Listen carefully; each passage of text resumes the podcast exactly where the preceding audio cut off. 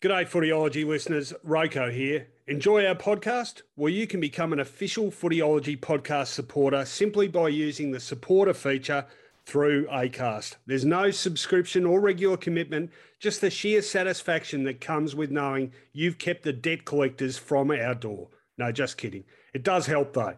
If you want to get started, you just need to follow the support this show link in the show description. Thanks again, and now let's get on with it. Welcome to the Footyology Podcast with Rowan Connolly and Mark Fine. G'day everyone, welcome to the Footyology Podcast. This is the round two preview edition, and it's a pleasure to be here and uh, to purloin a popular phrase. What a big week in football it's been. Terrific round one and plenty of fallout, uh, which we will talk about in some detail, as well as previewing all the upcoming games for the next weekend of football, plus our new and already favourite segment, Fantastic Footy Flashbacks. Going to be a big show, as I say. A very good morning to my footyology co-host, Mark Fine. How you doing, Finey? Loving it already, loving the season, loving the rhythm of footyology. I love the fact that the two big upsets in round one sort of play out in a a sequel in round two because the two losers meet each other and the two winners meet each other. It's beautiful. Yeah, there's uh, certainly massive upsets. Uh, obviously, talk, we're talking there about Adelaide beating Geelong and uh, Sydney uh, beating Brisbane up at the Gabba. Yeah, massive comeback by the Hawks and some big stories too. Obviously, Paddy Dangerfield we'll talk about very shortly. There's a lot to digest. Uh, I'll tell you what else, there's a lot to digest, Finey. When you chomp down on a big, juicy, succulent, tender, tasty, mouth-watering burger from a certain establishment in Albert Park. Yeah, yeah. Mum always told me never to speak speak with my mouth full. Yeah, well, they told you that on. But I'm only imagining it. I'm dreaming it. They told you about on radio as well. Yeah, I mean, uh, it, it, I just as soon as you said chomp down, I, you know, we do this in the morning, and because of preparation, which is now quite serious, I haven't had any breakfast. I would love an Andrews hamburgers now. You know, all right, throw an egg in it, make it a breakfast burger. I don't care, but it's that beautiful fresh produce burger that is good any time of the day. Any oh, look, they're not open 24 hours, but I could eat one 24 hours. 144 Bridport Street, Albert Park. You've got to get there when it's open. It won't be a huge queue because they're very quick in their preparations. It's fast food made the caring, sort of slow way, if that makes any sense. 82 years. You get things right after 82 years. I've worked that out.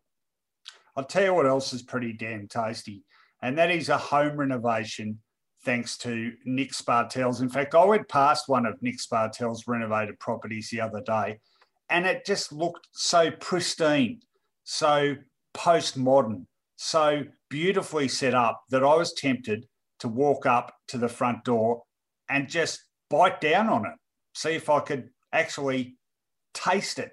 That's how that's how well it came up, Finey. You know where I'm going. Yeah, to prison. If you go up to somebody's house who, who you don't really know and start biting it, or or to um, you'll be sectioned. No, they're not for eating houses, Rowan. It was, I know, was, I know that you. It was a laboured metaphor. Okay, I admit that. All right, but they're not made out of gingerbread. That house was for the eating, but of course didn't end up happily. This is going to end happily. No puns intended, nothing rude or crude about this. It's a beautiful house. It's got the, you're right, it, is, it, it, has that modern interior, but often he takes advantage of the older type homes that are such a feature of inner southeastern Melbourne. So externally, a beautifully, a beautifully um, updated, maybe terrace house, and inside, ultra modern beautifully facilitated with all the best in the kitchen appliances, right through to, um, well, we know the warmed floors, you name it, he'll do it because it's an eye for detail that makes West Point Properties, Nick Spartel's your team and your man if you're planning to extend or build. West Point Properties, not for eating, but for meeting and greeting and living. I'll tell you what, they are so proficient though. I reckon if you did want your renovation done in gingerbread, this is the company that could do it for you. West Point Properties. And that is not the last of our sponsors because, of course, as announced last week, Footyology Proprietary Limited has partnered up with Stats Insider to bring you some of the best statistical insights into the game going. Stats Insider is a sports and data driven industry leader providing model projections and analysis to more than 15 sports across the world. They simulate an event 10,000 times to best understand both the range of possible outcomes and the probability of each result. Along with their famed pre-game live and season projections, Stats Insider is also home to some of Australia's best independent sports writing and analysis. And you can read my stuff there. Everything's free to use on the site, so check them out. James Rosewarne and the guys at Stats Insider, statsinsider.com.au. We're thankful to all our commercial partners. We're thankful to our audience. We've got a big show lined up for you. Let's do it. On Footyology Newsfeed. All right, well, let's get down to business. And uh, pretty big uh, match review officer tribunal story to start the season. Uh, it doesn't come a lot bigger, really. The suspension of a Brownlow medalist in Paddy Dangerfield for three games last night at the AFL tribunal. Uh, of course, he had been referred to the tribunal by the MRO, who had classed his rough conduct charge on Adelaide's Jake Kelly as being severe impact. Um, Dangerfield pleaded guilty to the uh, fundamentals of the charge, but contested the grading of severe. Uh, he and Geelong wanted it classed as high. Um, in practical in practical terms, uh, the difference probably was only a two-game suspension as opposed to the eventual three-game suspension. But the tribunal upheld the decision of the MRO and agreed with them that the classification of severe was the correct one. And the upshot is Paddy Dangerfield missing the next three games and, of course, ineligible for a second Brownlow medal. I've got uh, some thoughts on this one, which I've penned for ESPN, a column that you can read on their website today and we'll be on Footyology tomorrow. Uh, what did you think of the outcome, Finey? Well, I tipped three weeks.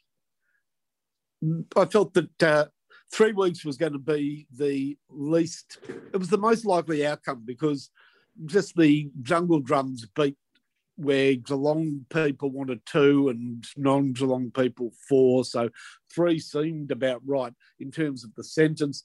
In terms of the actual act, I think it's been understood by all coaches and by all participants, even Paddy himself, that we just don't want to see players being stretched off, even if the incident that brings it about is quite innocent and football the the intent the intention was football based not not to um, end Kelly's afternoon not to impose himself physically on the game he did that a bit later actually but this was a football act but it's a football act of high impact and high danger and I think Paddy Dangerfield has to understand this that there are options available to him.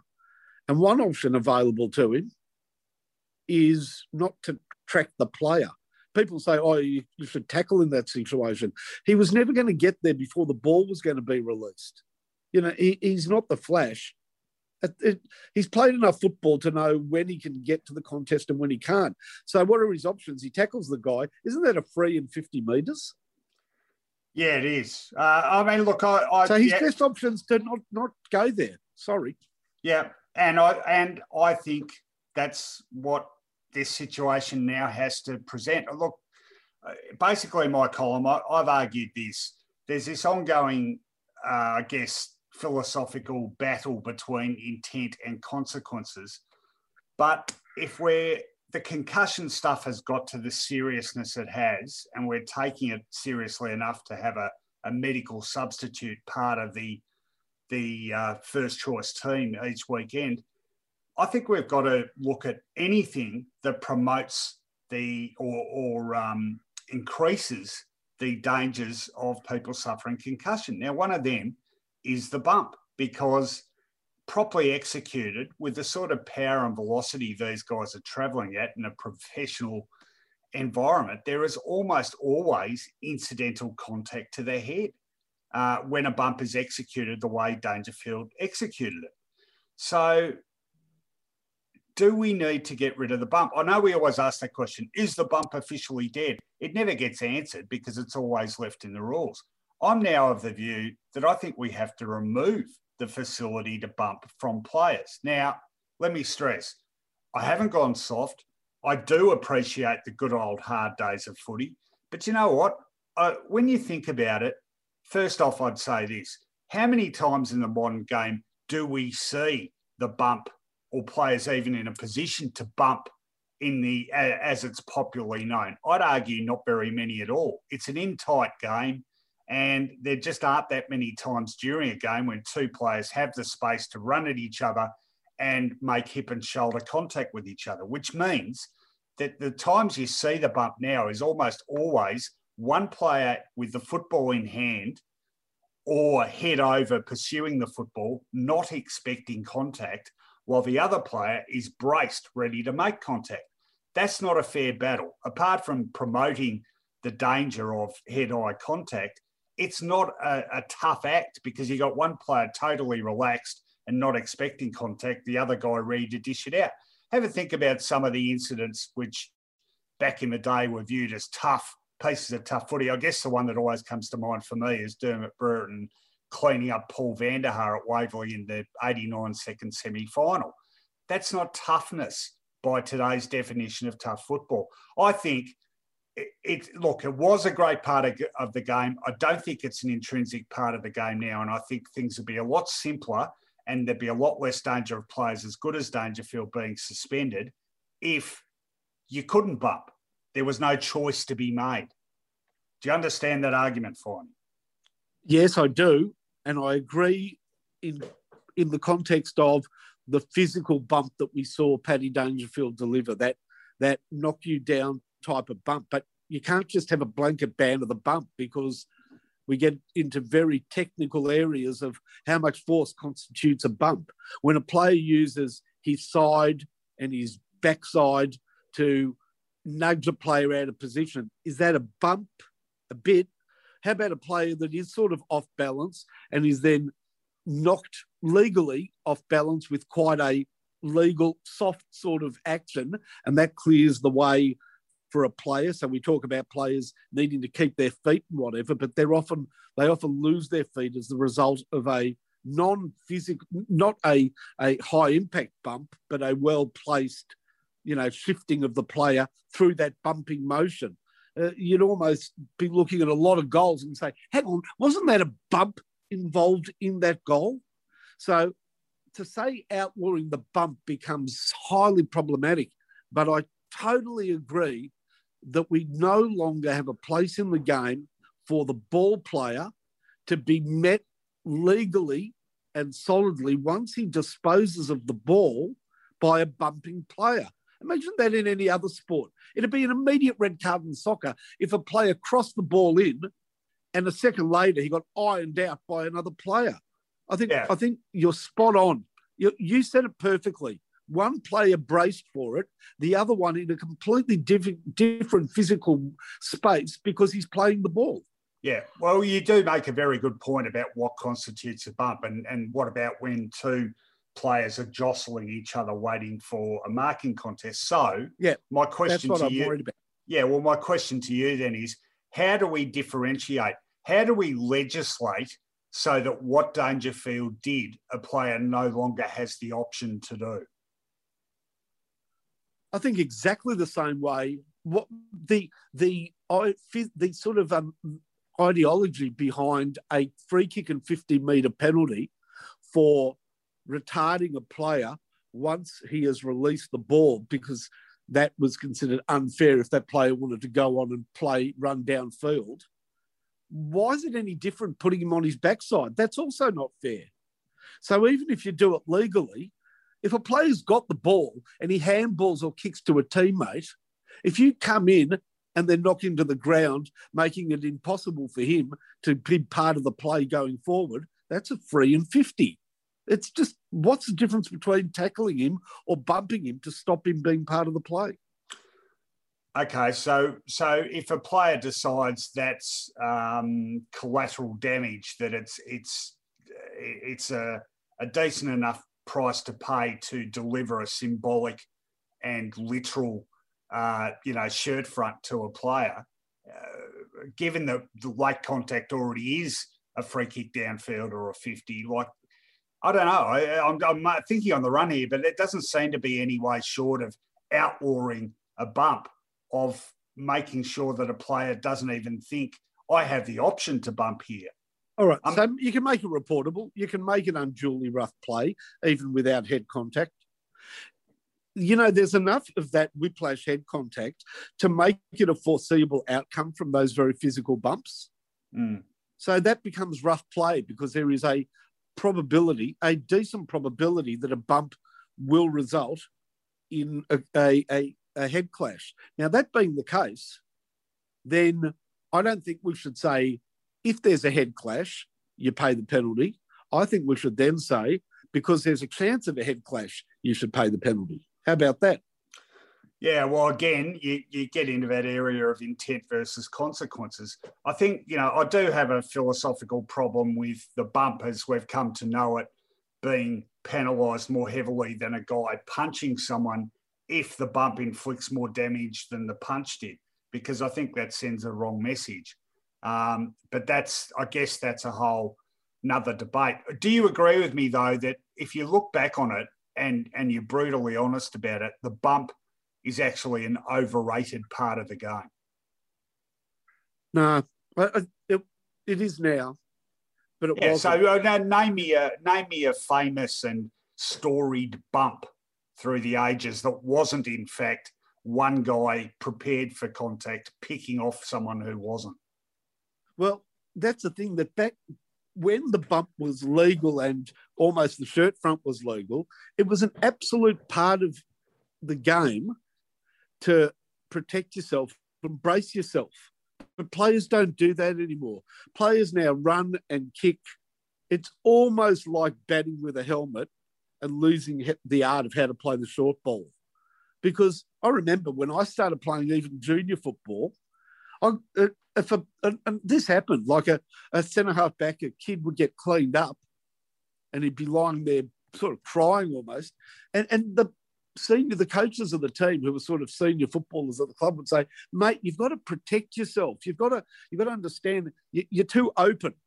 And a player just in a high contact sport, just running around as though he's not going to get bumped back in the day deserved it. But nowadays, that's how we play football. It's all run and gun.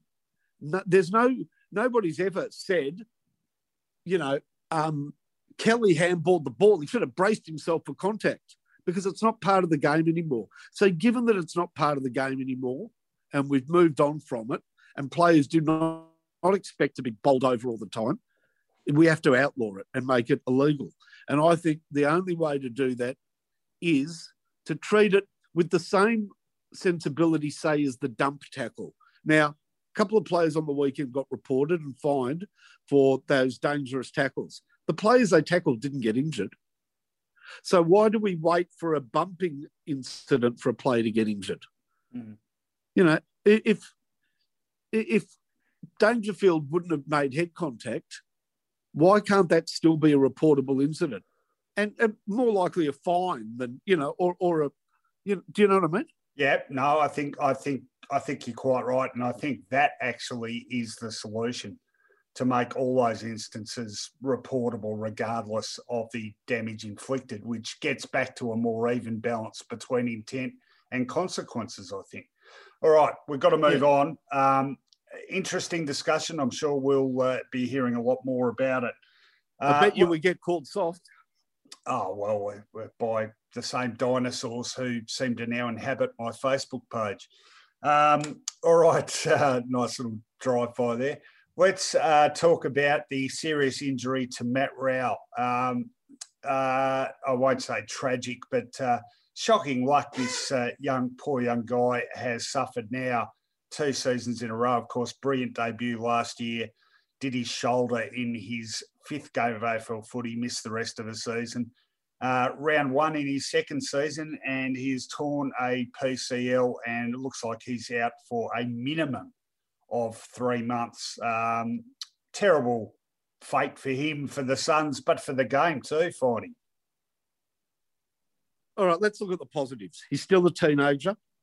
These are two impact injuries. There's no sense that he's got uh, poor hamstrings or there, there's no. I, I don't think we we anybody suggesting that he has an ongoing problem. He's still a teenager, and that kid's attitude is it really should be something that is showcased. Did you see him sit back down on the bench with Stuart Dew and, and really, you know, not be downbeat, you know, just get. Mm. I think Stuart Dew actually last year really handled the shoulder injury well by making him part of the coaching staff because yeah. he really just sat down very comfortably, smiled, and almost took up his position in the coaching dugout. So it, it I I don't care when opposition players get injured as a Saints fan. I do as a footy follower, but I really was upset by it. I could, you know, it was like, yeah, are you serious? Give me a break. If if there is a footy god, then have a good luck, long hard look at yourself, pal. Well, how, how big a difference do we think this makes to the Suns? So it's got to be said, we're, um, geez, they were, you know, I mean, they'll hate that tag of gallant in defeat. But uh, boy, they really, really pushed West Coast over in Perth. Uh, 25 points in the end, not really reflective of how close that game was. But gee, is this, you know, I mean, they very thin midfield, Rowan. Say it again, very. Very thin midfield. They've got a lot of sort of halfback yeah. flankers. Yeah. Their midfield's good with Rowell in it, but you start searching for who goes into the midfield. Yeah, I, I agree. Uh, oh, that that's one of my knocks on them. That they, you know, it's still a very young and raw list, and midfield depth, I think, is going to be an increasing indicator of teams um, how well equipped teams are to get to the finals and then contest them. Um, so yeah, I, I, I think that's probably the difference between them being a potential finalist or not. Agreed. I feel sorry for not only as you say, Matt Rowell and the Gold Coast Suns, but also for football. There's a lot of impartials that watch the game. You know, I didn't realise how many people just enjoy footy. I can't. I how do they do it, Rowan? But for those who love the game, that's a big loss. Yeah, well, we used to call them theatre goers, but there are a lot more people these days who they might support a team, but they're just as happy to watch any other yeah, team really play are. as their own, and that's not a bad thing. All right, final uh, thing I wanted to cover off on in newsfeed this week, and it's an interesting story uh, in the Herald Sun today, written by Mark Robinson, and it's about um, the fallout between former North Melbourne coach Rhyce Shaw and his old club. Now, according to Robbo, uh, relations have been very strained. North Melbourne claim that Shaw has not answered the calls or texts of senior club people, including list manager Brady Rawlings, director Glenn Archer, or head of media Heath O'Loughlin for, well, as long as since last September. Um, Heath Shaw had a little bit to say about what he thought was unsupportive treatment from the club in an interview with the Herald Sun late last year. Um, there's also an added element here where Robbo has written about AFL senior journalist Damien Barrett, who I should point out here is a North Melbourne supporter. Um, he has apparently, according to Robbo, been pretty um, full on in claiming that Rhyce Shaw wasn't properly supported by the club to the point where the Roos actually had a word to the AFL about what they saw as some fairly jaundiced reporting of the situation. Uh, anyway, um, Rhyce Shaw has subsequently been appointed a full time development coach at Gold Coast. And just so happens North Melbourne play Gold Coast this week. So uh, a lot of speculation as to whether bread will be broken between the two parties and um, just what's gone on there. And when you think about it, Finey, Um, you know, obviously everyone very supportive of Rhyce Shaw when it was announced that you know he'd had a, a mental health issue and need to step away from the game. But I think it's fair to say some eyebrows were raised at his fairly speedy reappointment to the game in a full time job with another club. How, how have you seen this story? Well, certainly when he left North Melbourne, I mean, that club was in a terrible pickle because he, there were 12 senior players delisted. That and okay, if that was Rhyce Shaw's rebuild of the club, that's fine. But then to not coach the club and put that onto the incumbent David Noble was difficult. But we left it alone because we understand that mental health is as important to your you know, not only well-being, but in many cases to you being alive as physical as what we always used to know as more common medical complaints. So we were totally respectful, and we remain so. If that was an issue and there were problems surrounding his state of mind, we respect that. But we also ask, how can he so quickly take up a senior position at another club? Fair questions. What I love about that article, though, was it's like one of those um, uh, sherbet cones, you know, with the with the marshmallow on top and the hundreds and thousands. It's soft and fluffy, but there's a fizzy bit down the bottom that makes it more interesting. and the fizzy bit in this article is how Robbo does not like Damien Barrett one bit. Uh, yeah, I think it's a bit more than fizz. I mean, there's uh, there's so many agendas going on in this story. I don't know where to start really, but uh, no, there's I don't what was much... odd was that Robbo suggested that the AFL would be monitoring Damien Barrett. Aren't they paying him to write the articles? Well, I guess that's how they monitor him.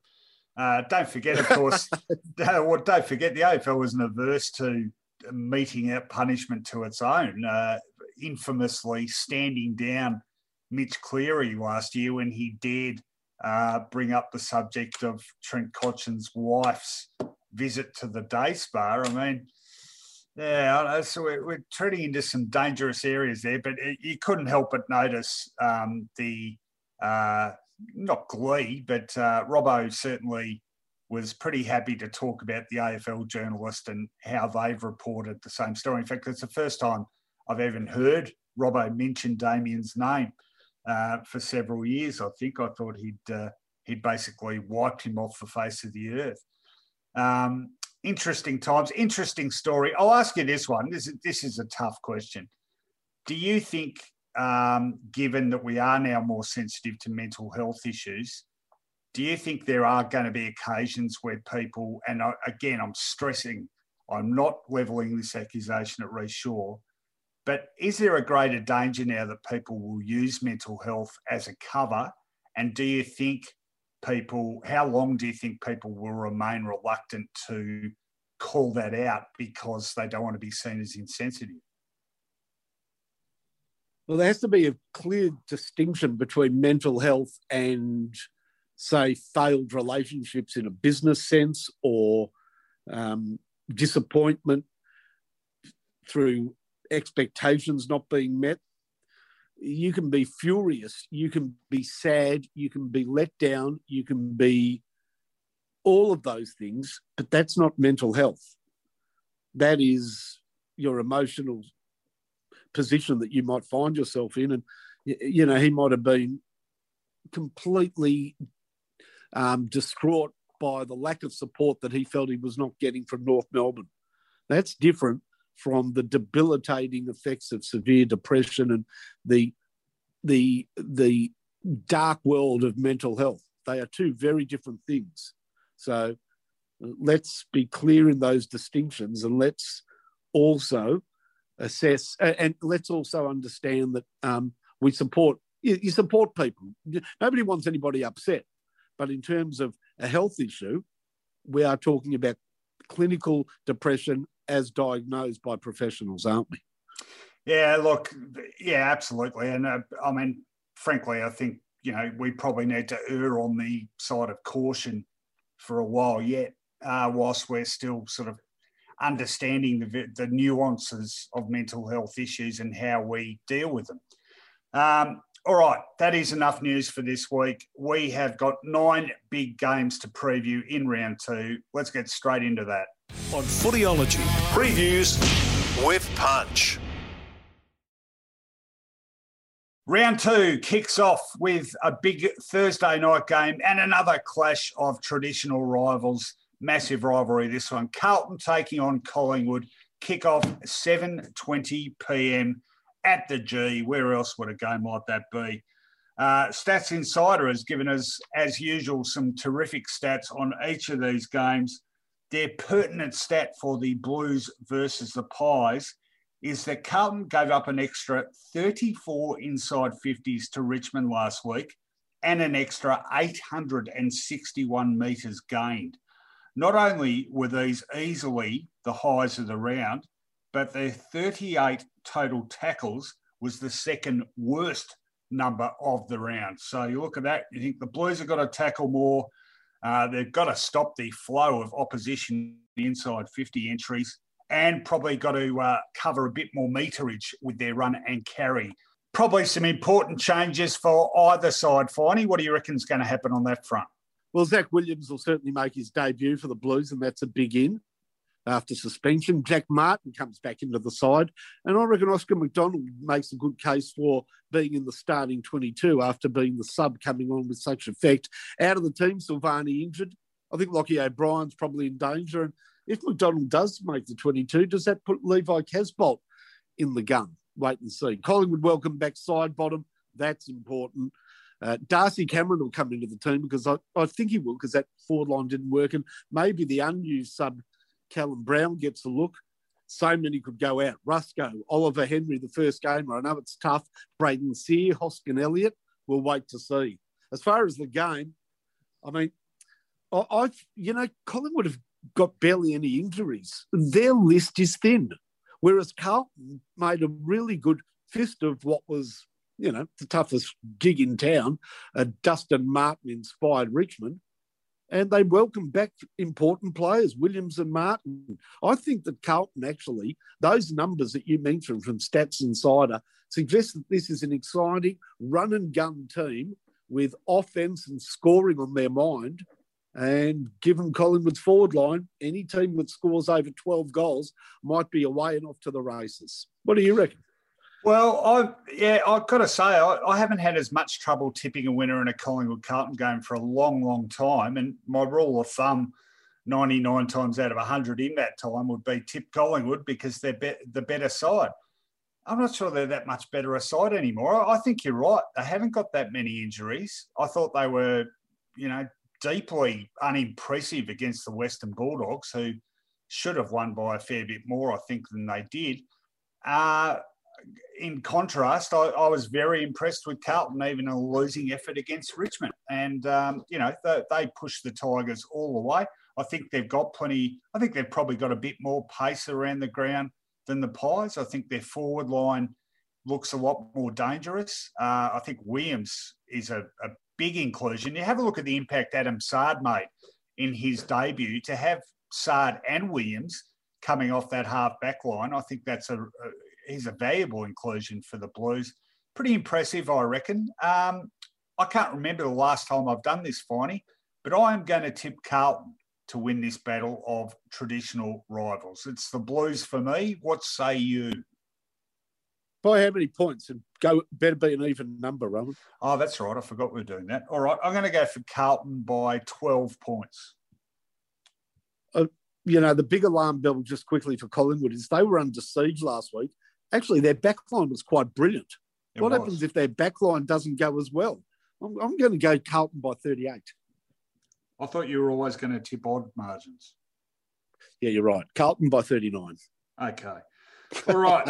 There's the Thursday game, another big Friday night game. Let's talk about that one. Friday night at GMHBA Stadium, otherwise known as Kardinia Park, 7:50 p.m. sees a rematch of one of last year's preliminary finals, Geelong taking on Brisbane. Of course, that game won pretty comfortably by the Cats in the end up at the Gabba or a significant advantage for Geelong this time, playing it on their own much feared stamping ground. What a dominant record they have there. So dominant, in fact, that they have won the last 11 meetings of these two sides at the Cattery. At the Cattery, Brisbane's last win over Geelong at Geelong, coming all the way back in 2004, when, of course, they were about to play in their fourth straight grand final. Of course, Brisbane knocked over Geelong in the preliminary final that year as well. The wheel turns full circle. Um, Stats Insider have got an interesting stat on this one. Of Geelong's 21 matches last season, the Cats were outmarked just once, but they in fact lost that statistic in that shock defeat to Adelaide last Saturday. The Crows outmarking the Cats 90 to 80. Aerial power has been a significant feature of their performance as a side in the last few years. What's going to happen on that score? Will we see many changes to the lineups? How do you see it, Finey? Well, of course, Dangerfield is out 4 3. We know that. Sam Menegola has a shoulder injury that Chris Scott said has him 50 50, came off for Charlie Constable. So Constable could come into the 23. Zach Tuohy's a chance. Jack Henry's a chance. I think Zach Guthrie's probably in danger of getting omitted, and that could open the door for the real smoky from last year's draft, Francis Evans. He's a smallish forward, but very good aerially. And he was drafted on the back of 2018 form, not with the Calder Cannons, even though he played two games there, but with Brunswick North Old Boys in Division Two of the VAFA. So that was a real smoky. I'd love to see him play. As for Brisbane, uh, first game was Sharp, I think, is in a bit of trouble. And I wonder whether Grant Birchall, where, where do you sit with Grant Birchall, Rowan?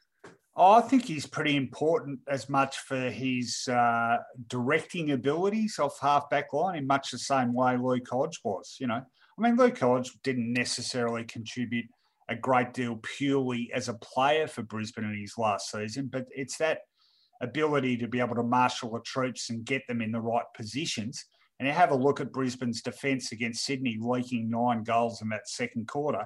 And clearly the positioning wasn't great.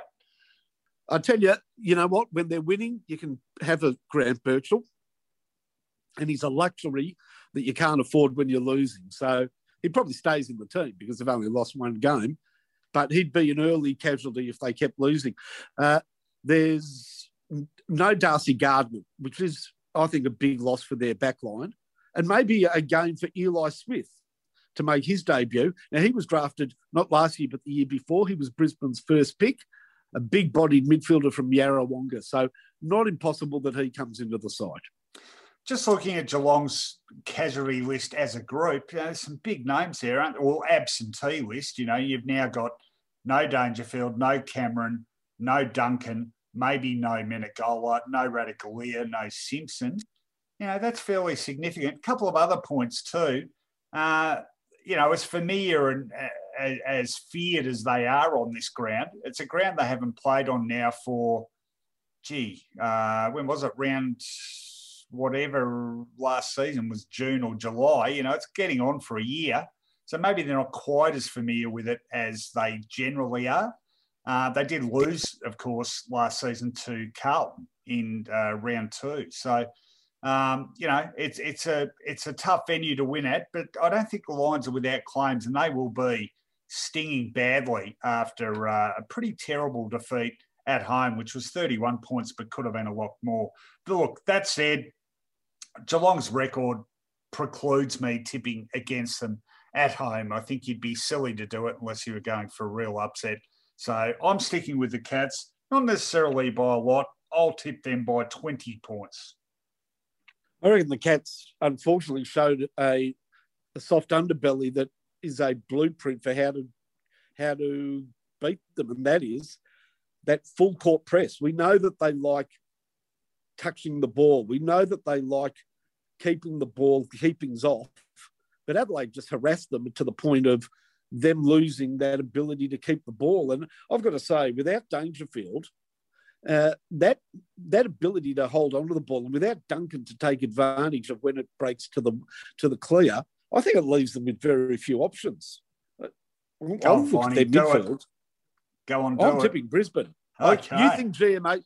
You think GMHBA stands for Geelong might hammer Brisbane again, but I don't think it does. I think Brisbane are going to win, and I'm tipping them by nine points. That was very good off the top. You you do have a thing with acronyms and initials and, and whatever, don't you? You're pretty Yeah, good. it's co- that. it's it's it's called um, it's called. I think I've got a touch of the um, Asperger's. Yeah, touch of the touch of the spectrums when it comes to letters, don't I? Well, it has crossed my mind on the odd occasion. I, I tell you what it is. It's a it's a youth being absolutely brought up on Scrabble. oh, very good. Yeah, no, my mum's very. You know, I that. made the national finals when I was sixteen. Did you really? Well done. Now, my mum's very good at Scrabble, and if if there is that link you speak of, it suddenly a lot about my upbringing makes a lot more sense. And a big hello to my mum. All right, let's move on to Saturday. Well, this is a far more interesting contest than you might have thought before last weekend. Sydney taking on Adelaide, the two uh, most surprising winners of round one, of course, Sydney beating Brisbane, Adelaide upsetting Geelong. This clash between them is at the SCG 145 Saturday afternoon.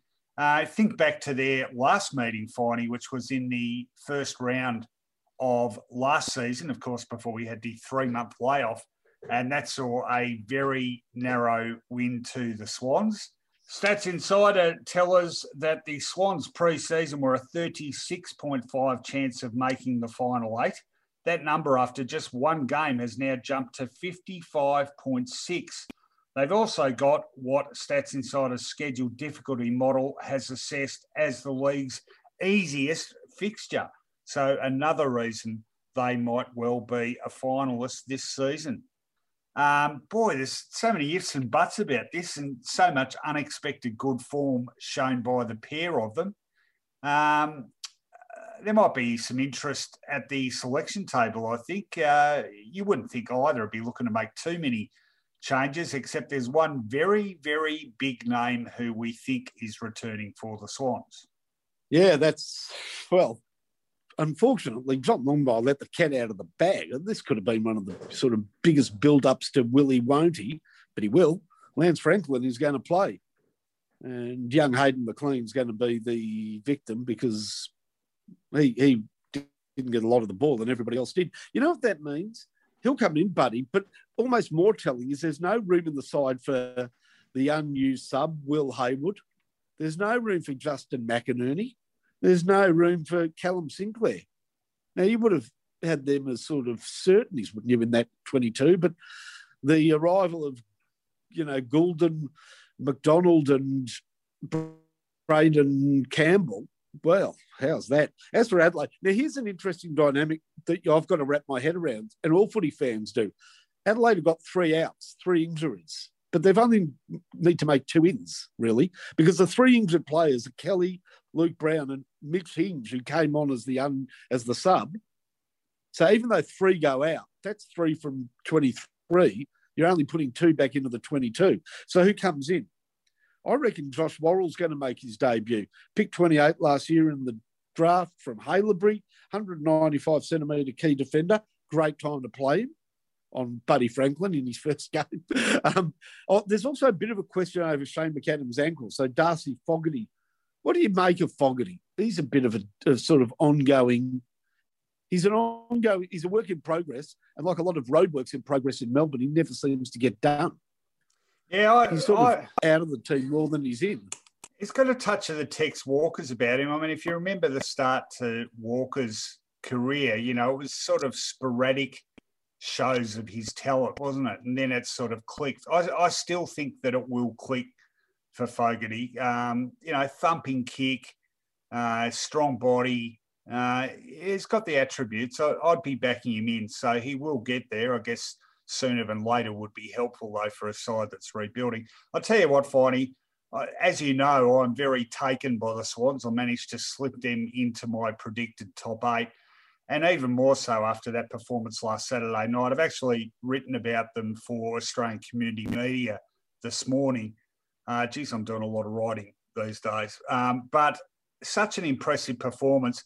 Their rebuild Uh, it is highly, highly impressive. Do you know they had six players in that side last Saturday night with 10 or fewer games to their names? And each one of them was a key contributor to the win. Errol Gulden, of course, winning the Rising Star nomination. Logan McDonald kicked three goals and was important. Braden Campbell looked really, really classy with uh, a dozen or so disposals. Um, you know, you know how much I love James Rowbottom. We've seen Callum Mills make that move to midfield. I think he's going to be pretty pivotal to beefing up that midfield group. Uh, and then you've got all those more experienced players. Uh, Isaac Heaney, you know, it sounds a bit funny, but I was discussing with someone yesterday.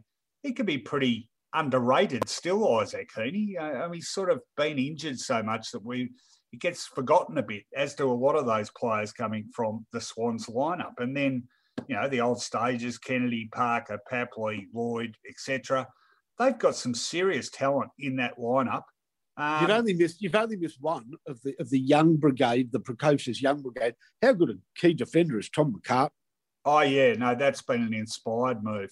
Oh, and there's and look, while we're on the subject, I mean Tom Hickey, he was terrific for them in the ruck last week. So the pluses are everywhere for the Swans. And don't get me wrong, they're there for the Crows too. I mean, that was a terrific performance. But at the SCG, can't go past Sydney. I'm tipping the Swans to win this one by 28 points. I mean, he is good, Hickey. He's been in and out of more clubs than Derby back in the day, but he's maybe found his spot. Keeping Callum Sinclair out is a good effort. You've got to tip Sydney. You've got to admire Adelaide, but you've got to say that sustainability throughout the season into something very special very soon. I think you might be onto something with your pre-season selection of putting them in the eight, Rowan. I love what they've got in reserve. We love McInerney, and he's not in the team. Mm. Huh, that must be a good team if there's no spot for him. I've got Sydney to win this one by 31 points because that's an odd number. Correct. We are going to stick with this format. Uh, all right, that is the first of the Saturday menu. Uh, next game's a twilight game. Let's talk about that. 4.35 Eastern uh, daylight saving time, 4.05 in Adelaide at Adelaide Oval sees Port Adelaide taking on Essendon in one corner. A pretty impressive victor from last week in the power, as you would have expected against North Melbourne, that game at Marvel Stadium and Essendon still recovering from giving up no less than a 40 point lead against bitter rival Hawthorn. that one stung. And I was just sitting in the outer. So hopefully it stung the players a fair bit too.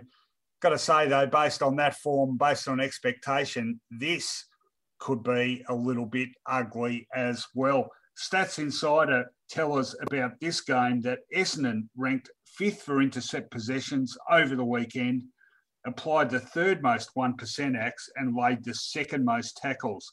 They ranked 15th, 13th, and 11th in those respective stats last season.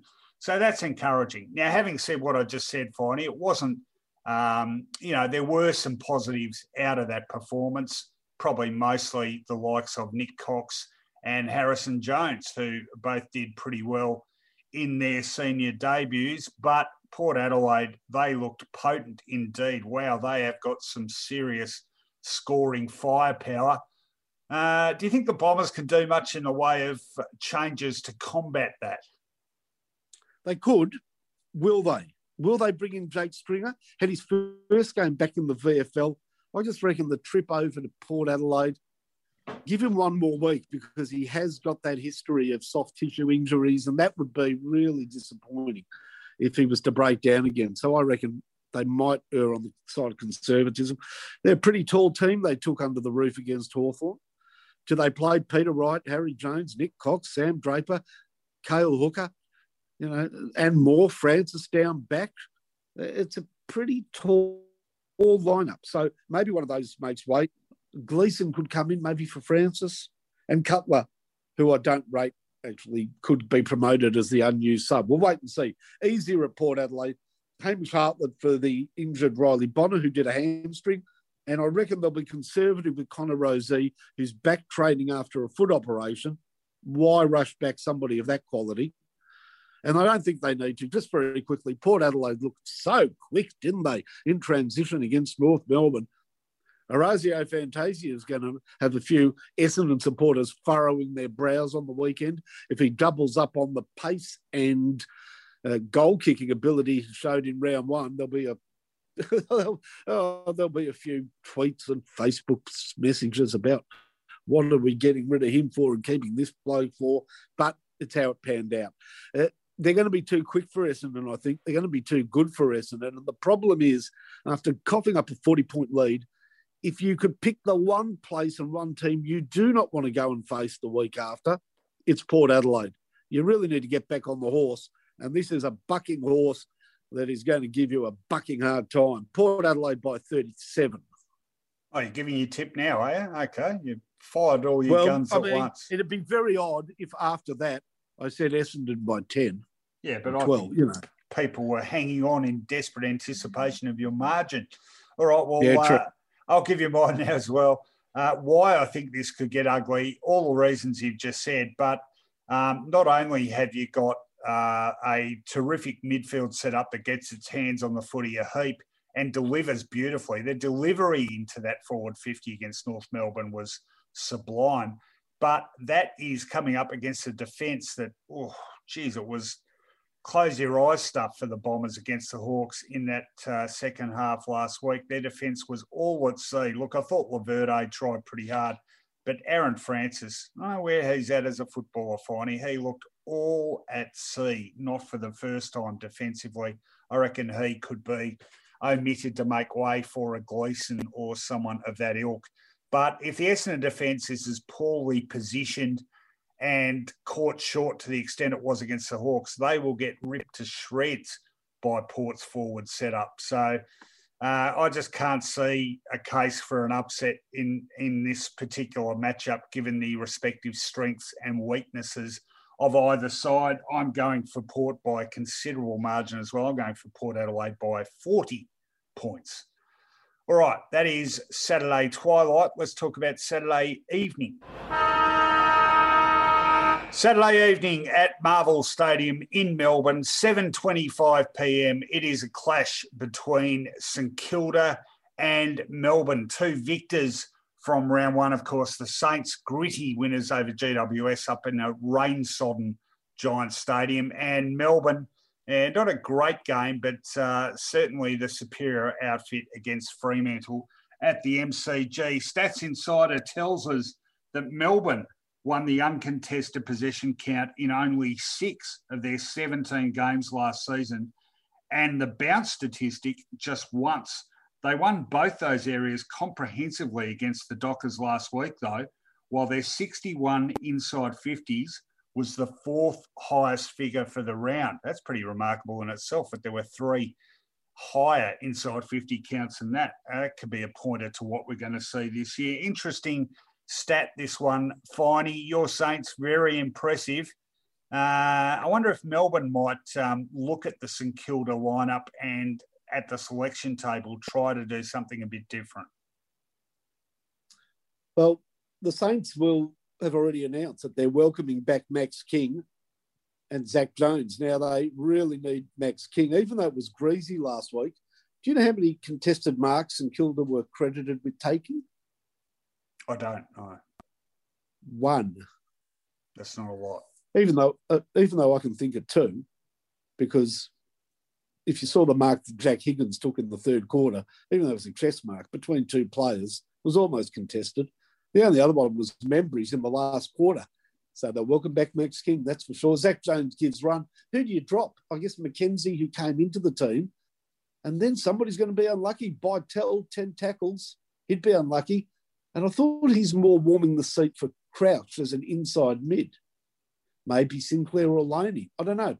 Interesting. Melbourne had three important players all get through VFL practice matches on the weekend Melksham, Viney, and Hibberd.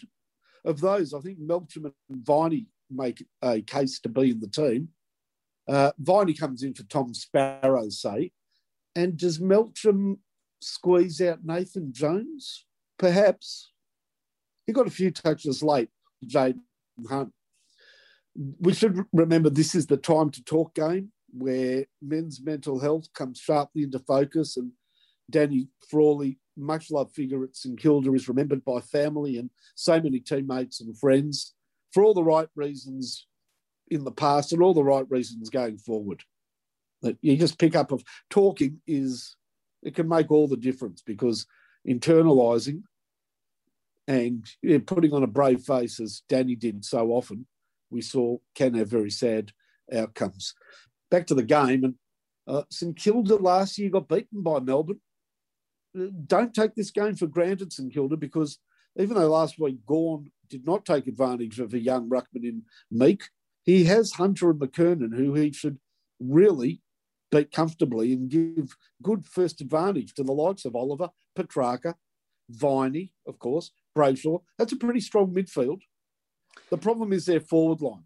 We know they can get it in there, but what do they do when it gets in there? Not much. And St Kilda under the roof could be a very fast team with many options up forward. I think firepower beats Melbourne this time. Firepower. Yeah, I think uh, danger, danger for the Saints on this front. I mean, they're pretty impressive potential wins, aren't they? Hibberd, Melksham, and Viney. I mean, they they make a serious difference to any side. Um, yeah, Melbourne and St Kilda, like it, it was one way traffic there for a long time between these two clubs, wasn't it? But uh, yep. Melbourne, Melbourne really have sort of turned it around against the Saints in recent times. Did beat them last uh, yeah, as you point out, that was in Alice Springs, though, was it not? Yeah, uh, had a very bad loss to St Kilda the previous year, though. Yeah, yeah, when no, they were finals bound. It's definitely uh, a danger game for the Saints. This, but the thing that really impressed me about the Saints last week, and I remember noticing this last year too, there's a there's a great level of resilience about this side. You don't you haven't often associated that with the Saints in recent times, I think, post Ross Lyon. But don't worry about recent times. Go back 145 years. You haven't yeah. associated with them. Yeah, okay. Well, it, it, started to assert itself last season, I thought, and I thought last week it did so again. I mean, they clawed back a game that the Giants probably early in the last quarter looked like they were going to go on with and have a chance to go on with.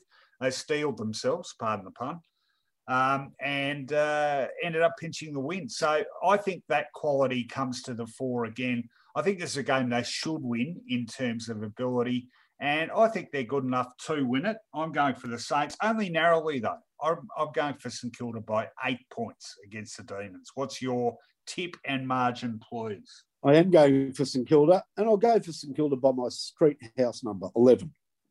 Yeah, I think it could be quite a contest. All right, uh, good game that one. We've got a second game on Saturday night. Let's discuss that one.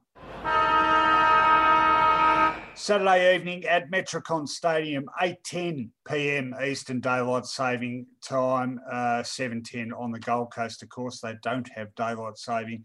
It is Gold Coast taking on North Melbourne. Our Stats Insider stat on this game. The Stats Insider Futures model now has North Melbourne as the competition's least likely team to win the premiership or make the finals. Um, probably no great surprise there, and uh, those numbers probably only firmed up since the uh, convincing nature of North's loss to Port Adelaide last week. They started well, but got run over pretty quickly. Gold Coast, very impressive in defeat against West Coast in Perth. However, now, as discussed, without Matt Rowell for at least half the season, major impact I think that one's going to have. Who are they going to replace him with, Finey? Uh, Nick Holman, the sub who came on, did did well. He'll start in the 22. I think that might be the only change. Uh, possibly Harbrow coming in for maybe Connor Budarick and Ben Ainsworth, if fit, could fill in the subs role. As for North Melbourne, Aidan Corr probably won't come up with an injured toe, and Curtis Taylor is already out with concussion, 12 days mandatory. Still no Luke McDonald, still no Tarrant.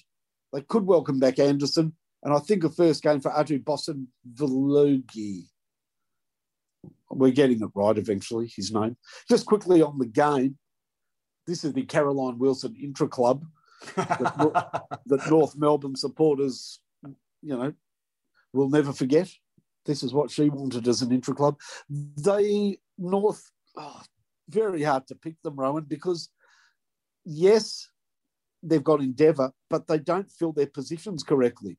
And I'll tell you what, Nick Larkey was pretty poor against Port Adelaide, and he's their only real marking option up forward, if truth be known. Lot left him dry Simpkin without Ben Cunnington. Goldstein does his work.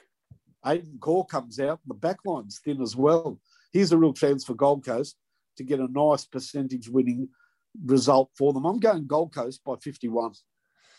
Yeah, that's a fair margin, and I do tend to agree with this. Um, North really disappointing after that first quarter, and the first quarter was so good, and their supporters were up and about, and the young kids looked to be contributing, and uh, you know there's a bit of spirit there. And I thought, gee, what a statement this would be. And then Port just absolutely blew them out of the water in the last three quarters, and it was the the ease with which they were brushed aside, which I think worried me most. Uh, ease with which they were brushed aside, that was so often a tag applied to the Suns. Uh, not so much the case last season, and I think it'll be less the case this season, with or without Matt Rowell. And don't forget, even last season, one of the Gold Coast wins was against the Roos by more than 10 goals, arguably North's most disappointing performance of last season. So the Suns, you know, we're used to them starting seasons well. Um, they began with a loss, but it was a very, very honourable loss. They played some really attractive footy last week, but they played some tough footy as well. And I think Stuart Dew will be very happy about the level of balance between those two qualities that they exhibited against the Eagles. I think they'll be too skilled for the Roos. I think they'll also be too strong for the Roos and they have the considerable home ground advantage. So Gold Coast for me, very easily. I'm not going to say 51 points, but I will say 42 points for the Suns to beat North Melbourne. All right. I love the way you sort of. I love the way you're searching for an even number that makes sense to you. Good on you. All right. Let's talk about Sunday. Sunday afternoon at the MCG, 1.10 p.m. Hawthorn taking on Richmond. Of course, Richmond unfurled not just one, but two premiership flags last week and then had their traditional season opening victory over Carlton, a plucky Carlton, it must be said, and Hawthorn. Well, they will be absolutely buoyant after overcoming that 40 point deficit against bitter foe Essendon and emerging triumphant by one point. Uh, terrific win by the Hawks and a whole lot of pluses and some very promising young players emerging and standing up in that performance. So, uh, not to be underestimated here. And I wonder how big a factor this proves. Last season, uh, gee, it looked like an anomaly in retrospect, but Hawthorn comprehensively defeated Richmond in this equivalent clash last year easily the best Hawthorn looked all last season was in their um, very convincing victory over the Tigers. And I'm sure that has been revisited this week by Damien Hardwick, particularly. He'll be wanting to look at what was it that gave the Hawks the edge over his strangely flat Tigers.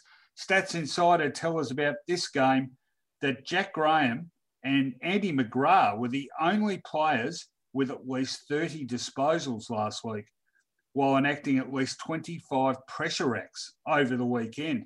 Jack Graham also led the league with 11 inside 50s off his own boot. He was terrific against the Blues. And uh, we spoke about it on last week's podcast, Finey, and in our live stream. That endurance running, uh, he's got a solid frame. So you look at him and think, is that the frame of an endurance runner? but he absolutely has that ability, and he's going to become a bigger and bigger feature of this Richmond Premiership side now. A dual Premiership player, Jack Graham, already. I reckon he could add another one or two to that by the time his career finishes. Uh, I don't think either side will be looking to make too many changes for this one.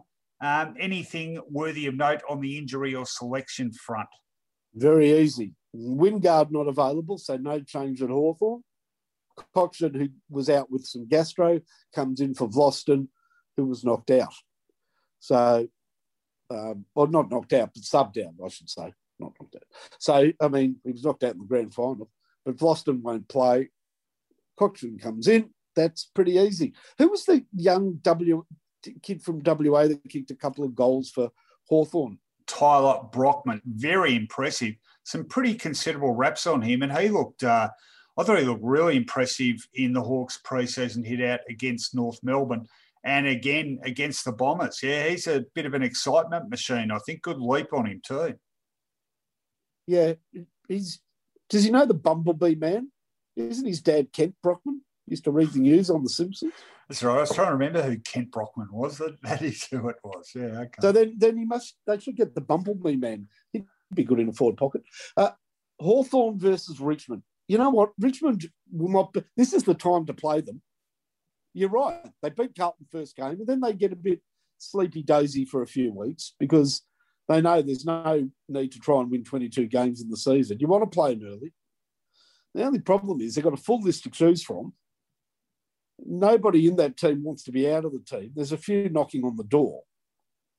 And Dustin Martin, by dint of his interview with Riewoldt, wants to have a season that defines him as a great player and doesn't want to take any games for granted anymore. In other words, he sort of planted his flag and said, I, I want to win the Brownlow again.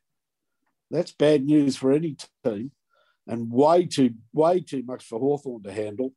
I I like Jack Graham, but boy, I like Shai Bolton too. That midfield, put Cotchin back in it. Well, I know Tom Mitchell was great, but no way. Hawthorn to go down to Richmond by 27 points. You're right about uh, do Richmond get a bit sleepy dozy after that first up win. I guess the difference this time is there won't be a three month layoff between that uh, round one victory and what they serve up over rounds two and three. Um, full squad to pick from, basically, with the exception of uh, Bachar Houli. And they've got weaponry all over the ground. The midfield's great, the attack's potent, the defence is strong, teams brilliantly. I'll tell you what, though, kudos to the Hawks. I mean, I don't think many people gave them that much of a chance last week, uh, missing the likes of Wingard, uh, Gunston, Sicily. I mean, they're all the sorts of players you think you need every possible hand on deck to be competitive this season. Well, a few surprises emerging for the Hawks. Hardwick, terrific for them last week. I think their defence is a better unit than given credit for. Young Will Day, too. Boy, he's going to be a really good player and he was terrific coming out of that back line as well. So Richmond won't have it all their own way, but I don't know. I just got a feeling that result last year will sting, uh, will will stick, will have stuck in Damien Hardwick's core a fair bit, I reckon, and he'll be pretty keen that his Tigers uh, make a statement and show Hawthorn who's boss. I think they will, not by a heap, but I'm going for the Tigers by 24 points. Sunday afternoon, 3:20 p.m. Marvel Stadium, Western Bulldogs taking on West Coast. Both winners last week, uh, Bulldogs against Collingwood, West Coast against Gold Coast, their first road trip of the new season. Stats Insider tell us that the Bulldogs were generating just 13.1 metres gained per disposal last week, which was, and by a very long margin, the round's worst return. So they do have a great midfield. Do they get enough bang for their buck? Yeah, I'm not sure about that. I'm not sure their forward setup functioned that well last week. Josh Bruce didn't have a great day and certainly didn't have his kicking boots on. Aaron Naughton looks terrific, but uh, I think they might go up a cog if and when Jamarr Ugle-Hagan comes into that lineup. He kicked five, of course, in the VFL practice game. Could we see him this week, Finey, is the big question. No, we've been told no. Ah, damn. Just wait a little bit longer. No change for the doggies. Easton Wood also, though recuperated. Luke Beveridge, I think he's very happy with that win. No change there.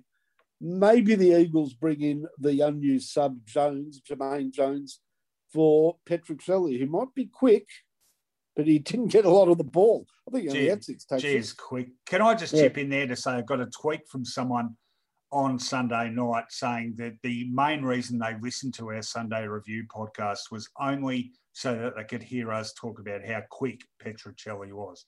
And I'll tell you what, I'll tell you what, Finey, he's quick. Yeah, he might be the speedy sub this week. In fact, they might even squeeze Jarrod Brander in. He's a bloody good player, Jarrod Brander, and apparently he started the WAFL. He's a really solid sort of midfielder, halfback type player. I like him. This is a ripping game, Rowan, because it is one team's strengths pose up against another team's sort of weakness. So Western Bulldogs have this deep, deep midfield. Yes, they possess the ball a lot, but it is it's it's very talented. We know that. West Coast do not have such a strong midfield, especially with Shuey out of the team. But West Coast have a great marking forward line.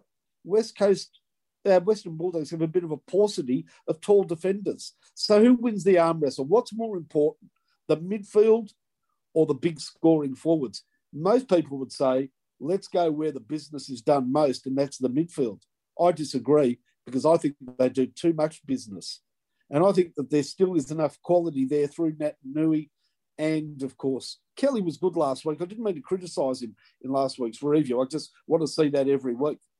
And under the roof, I think you're only sort of a kick and a half away from that forward line, anyhow. So I'm going for the power forward line. Wasn't Oscar Allen great? Lovely and Ryan. And the other two blokes are pretty good, Kennedy and Darling. I just think that the power forwards can win the day. Should be a ripping game. West Coast by seven. West Coast by seven, a thriller. Mark Fine is tipping. Uh, I think this one will be tight too. And look, I'm a fan of the Eagles. I'm just a bigger fan this year of the Bulldogs. I reckon, I just think they weren't that impressive last week. I reckon they can play a lot better than that. And uh, I think uh, I understand your argument there about midfield versus forward line, but fact remains you've got to get your hands on the footy to get it into your forward line. And I think that doggies midfield has too much depth for the West Coast contingent. So need to get their structure right, need to improve the quality of the delivery. But I'm confident they can do that. I think this will be a great game. I think it'll be a very entertaining game too. These are two sides that are very good to watch, I think.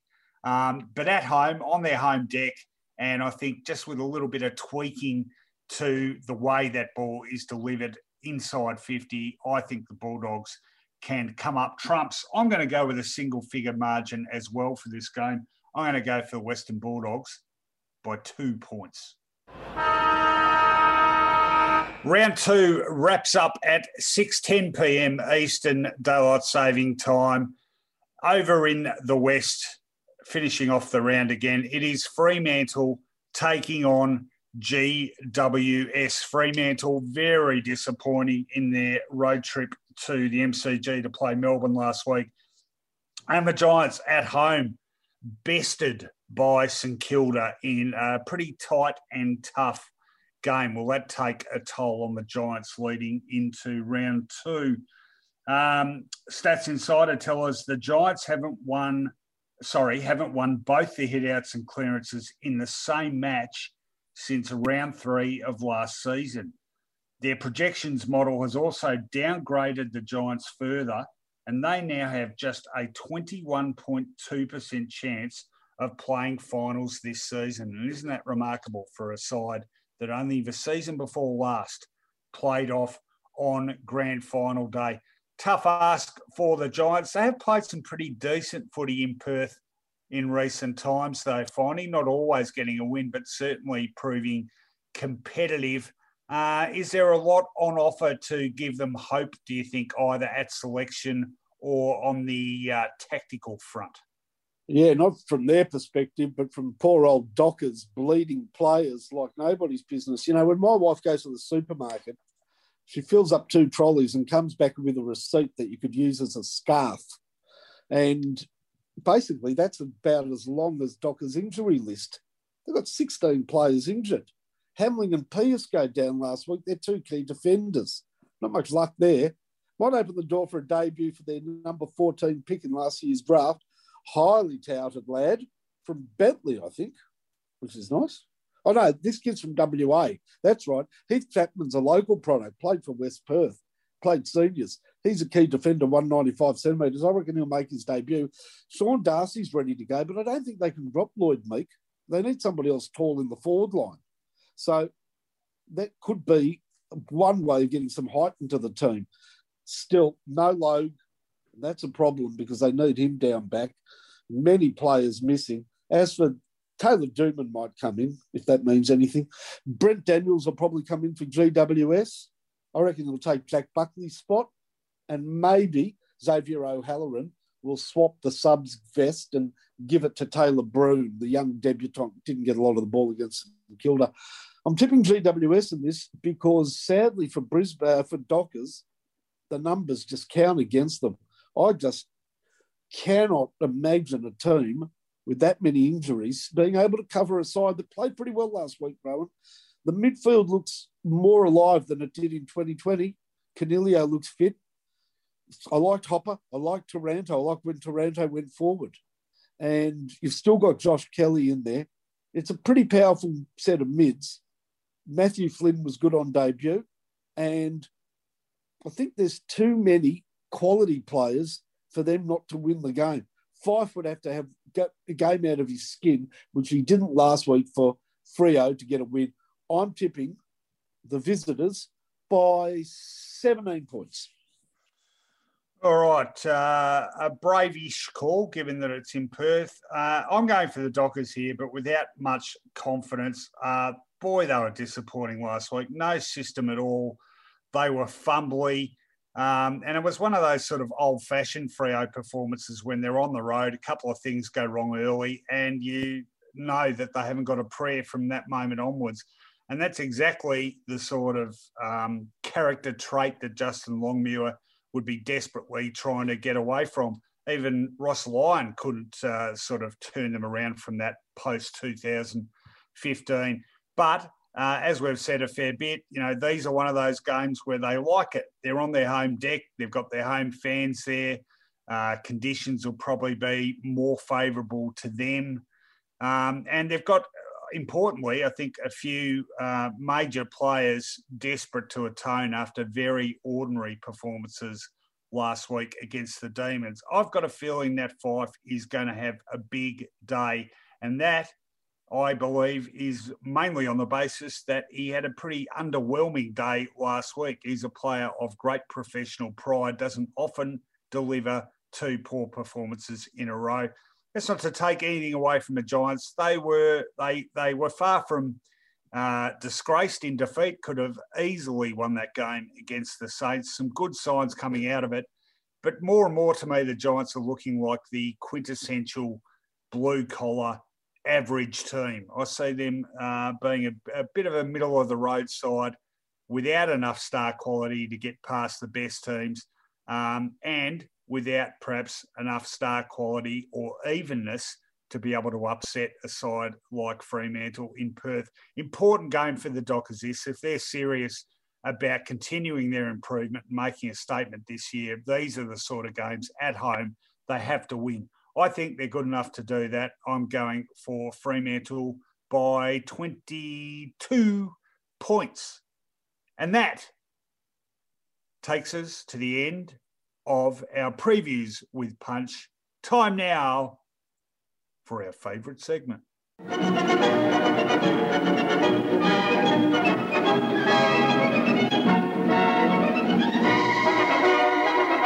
Fantastic.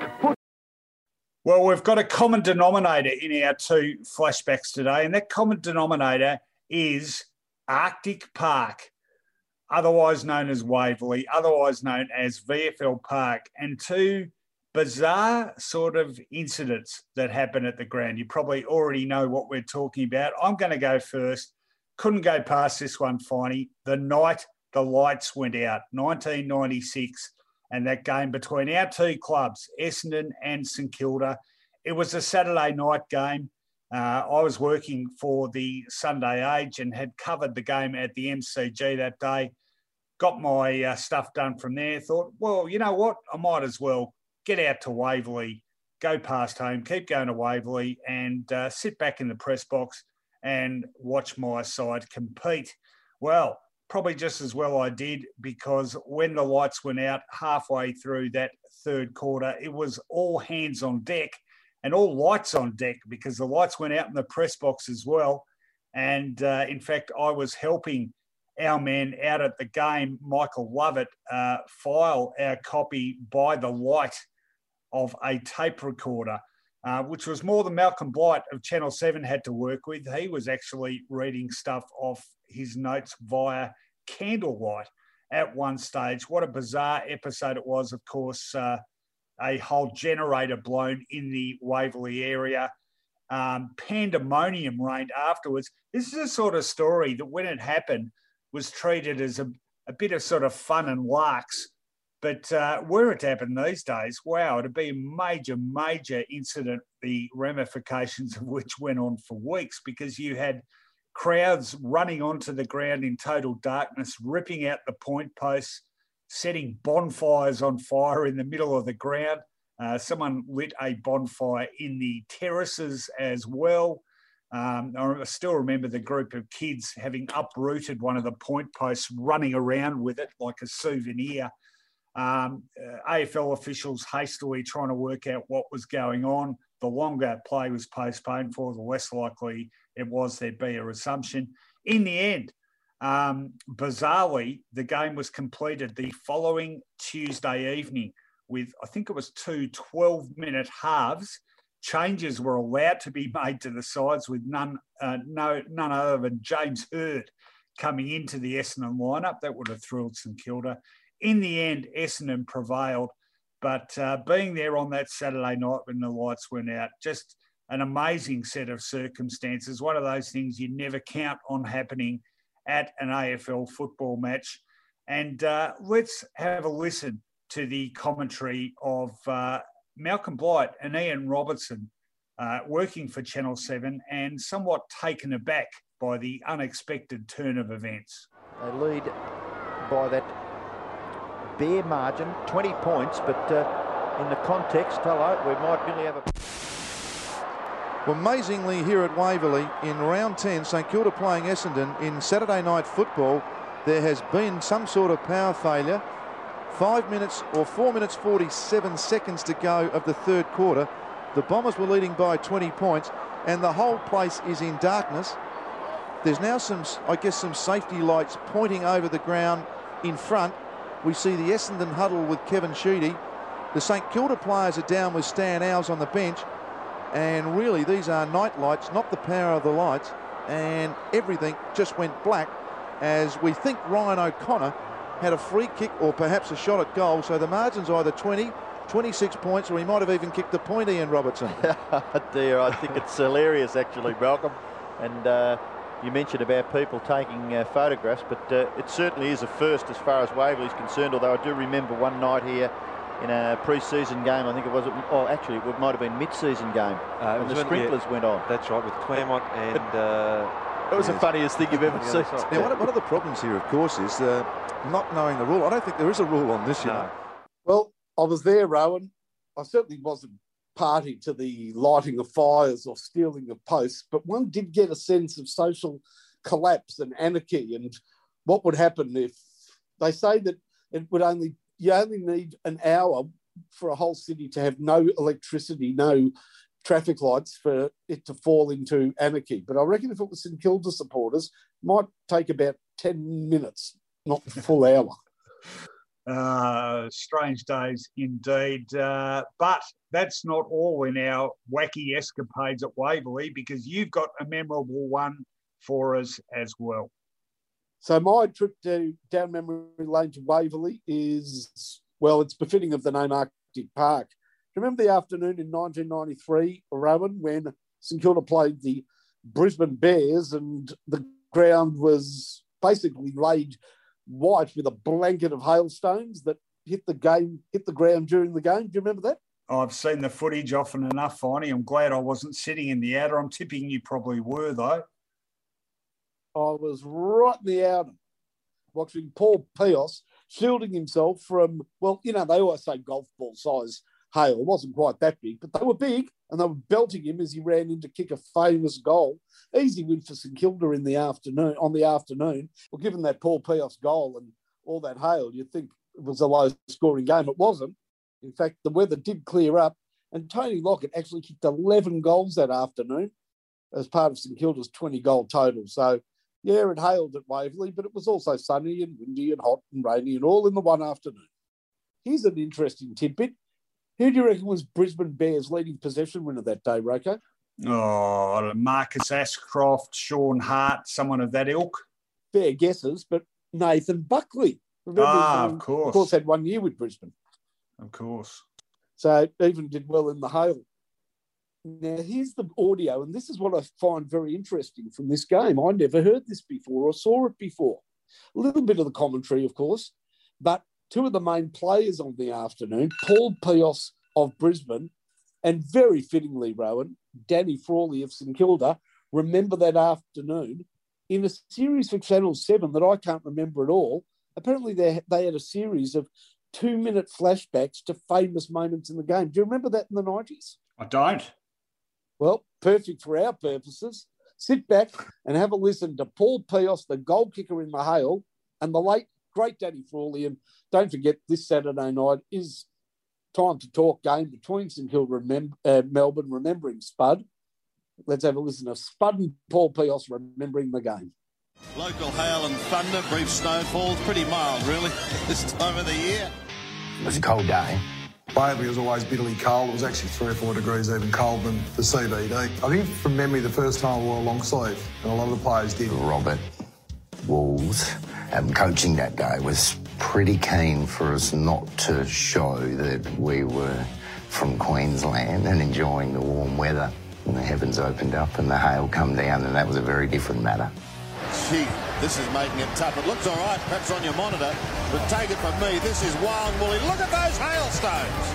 And have a look at that shot. Have you ever seen a game of football cancelled because of weather conditions? I don't think there ever has been, Sam.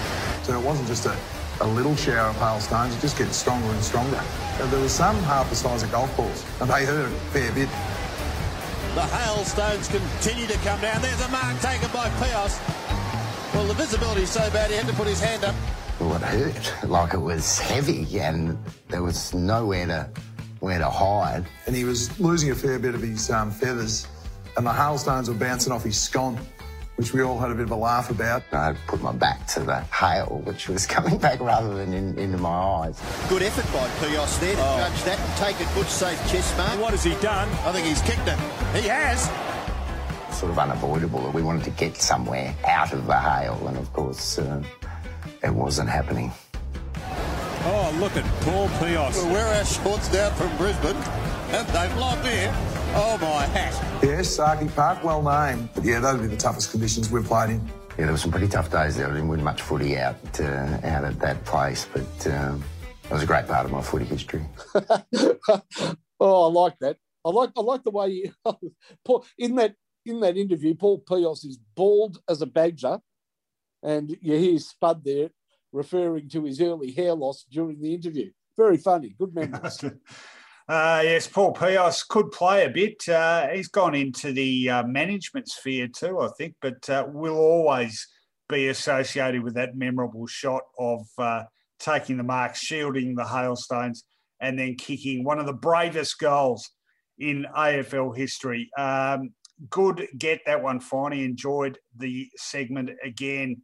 Uh, that's it for this week, everyone. Thank you uh, for tuning in. Thanks to our wonderful sponsors again, Finey. Could you please give them their due kudos once again? Uh, burgers, burgers, Andrews Burgers, 144 Bridport Street, Albert Park. Uh, go there because they're the best burgers you can get in Melbourne. That's why. And also, a big thanks to West Point Properties and Nick Spartels, great supporters and great builders, Robin. And a big thanks as well to our newest partner, Stats Insider, a sports and data driven industry leader in the world of sports analysis. We have teamed up with them, and uh, you've got access to some great free content on their website. And you can read some of our stuff on their site, and you can read some of their stuff on our site because that's the way independent media partnerships work, and it's a wonderful thing. I'll tell you what else would be a wonderful thing if you guys out there could help keep us going by becoming a Patreon patron of Footyology. Links all over the website, or you can support us at our ACAST supporter page wherever you're listening to this podcast. And let me assure you, your support isn't taken for granted. We are very, very appreciative of it. I should just point out very quickly different form of football, but Footyology today on Wednesday, very pleased to announce a new acquisition for our team. We have got Australia's finest soccer commentator, Simon Hill, joining the Footyology team to write about the World Game. Fine, are you impressed by that?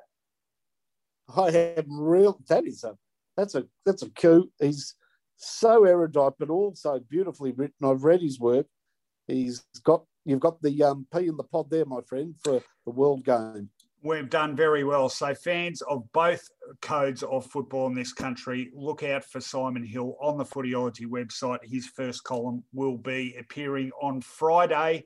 We will be back on Friday night post the Friday evening game with our Footyology Final Siren live stream. That'll be at about 10.45 p.m. So look out for that.